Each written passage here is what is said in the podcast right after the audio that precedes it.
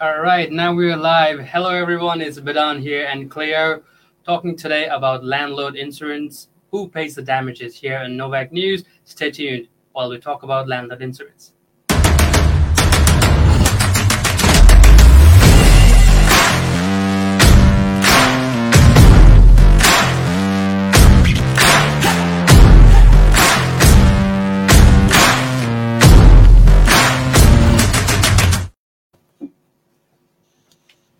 Right, here we are. Good evening, Bedan. How are you? a house at the back. Hello, hello, Clio. How are you? Good. You look like you're on a tropical island. I love it. Yeah, I have a little red umbrella at the top. Perfect. All right, so here we are talking about landlord insurance, which uh, I don't think many people talk about, and something I think we really need to put light on to see what it actually is about, because not many people know what this actually is. So, Clio, being a property manager dealing with landlords day in day out for over a decade. So, do you mind sharing a bit of light and little info uh, in a short uh, way what a landlord insurance is? Sure. It's a really good topic and an important one that shouldn't really be overlooked. Uh, it, it protects the owner and their asset generally. And um, usually, the main reason that a landlord would take out insurance would be because he has a tenant or she has a tenant living in the property. And things can happen, damages can happen, circumstances can change. And the policies that are available do a lot of damage control pretty much for the owner and their pocket. Uh, so putting in simple simple way, it's pretty much like car insurance. And if you're renting a car out, anything happens to that car, your insurance covers it. That's right. And and Basic just yeah, with with uh, landlord insurance in particular, there are many companies that that do that. Um, it, it usually is about four hundred dollars a year, which is totally tax deductible for the landlord against the property. So um, for that small amount of money, it really can um, make a huge difference in the event of a disaster or a you know situation with a bad tenant. Yeah, definitely. Like you have million dollar worth of property and four hundred dollar a year is pretty much nothing compared to you paying almost 100 150 bucks per, per month for your car insurance. so that's uh, I think it sounds fair for a million million dollar property uh, and four hundred dollar per year. Sounds pretty straightforward. So does landlord insurance cover like uh, you know if you don't get rent in time or if there's any damage done by tenants? Uh, does a For bond sure. cover that? So, look, the main two reasons you'd get landlord insurance to cover your property would be one rent arrears that you've just asked. Good question. The policies usually usually will pay up, up to twelve weeks worth of arrears. I've not yet done a claim whilst the tenant's still inhabiting the property. It's usually done after a tribunal order and bond has been finalised then you would put your claim in with your insurance company and they will also give you up to 12 weeks worth of the arrears if you've got a property that's over 900 per week you could imagine you know that could really add up as far as a debt owing. So that 12 week buffer you know along with your bond can can somewhat you know almost cover you completely for the loss of rent um, which is really important especially since you know we had covid and and you know employment the way it is and cost of living. I feel that this is probably a more um, commonly claimed part of insurance for rent arrears Yeah, definitely. That is very, very true. And thank you for sharing that. But yeah, I think insurance is something that I think something that you need unless you know that is really needed unless you need it. So it's something for accident and they can just come unannounced. and with rent arrears, uh, like you would think everyone would pay rent on time, but uh, being in the industry itself, there are lots of circumstances like uh, COVID, for instance. No one knew they were coming out.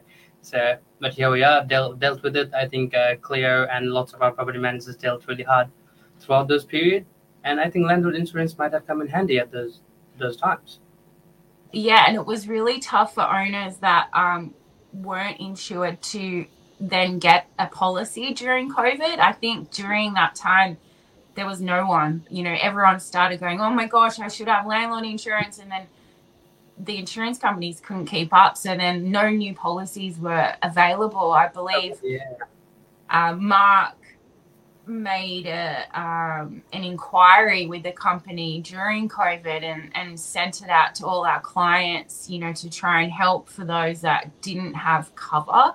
Um, Yeah. So that was that was really good for some of our clients that benefited from that during COVID. But um, insurance, although it's there for um, many things, another thing's damage. You know, when your property's damaged um, maliciously by a tenant, um, it, it can really cost you your investment. Some of these properties that have, you know, been poorly treated. So, and that and that has to do with um, management as well. Um, it's very rare that you know bond wouldn't cover a small hole in the wall or a door or something but there you know you do hear horror stories of, of tenants that have left the property in a really bad way and you know your, your damages can be covered through your insurance company depending on you know your policy and excess Yeah, definitely. Yeah, with with tenants, it's hard to, you know, uh, accept, you know, predict them to do what they will do, and, and they'll keep the property like their own home. And there are accidents, and you know, you never know what might happen. I think the other day I overheard one of the property managers uh, talking one of the unit burnt down, and the that was me cooking- oh, that was you. Oh, there we go. I think you were the one who showed me the photo of the unit burnt down. oh my god and we sit so close together you must hear all our horror stories and go i don't want to Yeah. hear So yeah, those Yes, kind of no, things. the- yeah, right. The gas So you- bottle they were cooking in the bedroom and the gas bottle exploded luckily they weren't in the room at the time and they were all in the lounge room um, watching a movie or something and the fire brigade got called and most of the damage was actually done by the um, fire retardant that they put you know the fireys put the fire out with and that's black and it just made the Yeah. whole apartment just look like a horror show On there. Yeah. yeah, and and the landlord's insurance did cover a lot. Um, they had it all repainted. You have to get forensic cleaning done, which was thousands. They had um, cupboards replaced um, in the um, kitchen, curtains, the light Oh, fittings had melted. You know, there was a lot, a lot that you know, if if they weren't like covered, that property. Yeah, would have cost a fortune to have all that stuff done. Um, and this company in particular, um, which I can't name, but they did such a, a quick turnaround with everything. They also paid the loss of rent. So during the time the property was inhabitable, the tenant had to move out.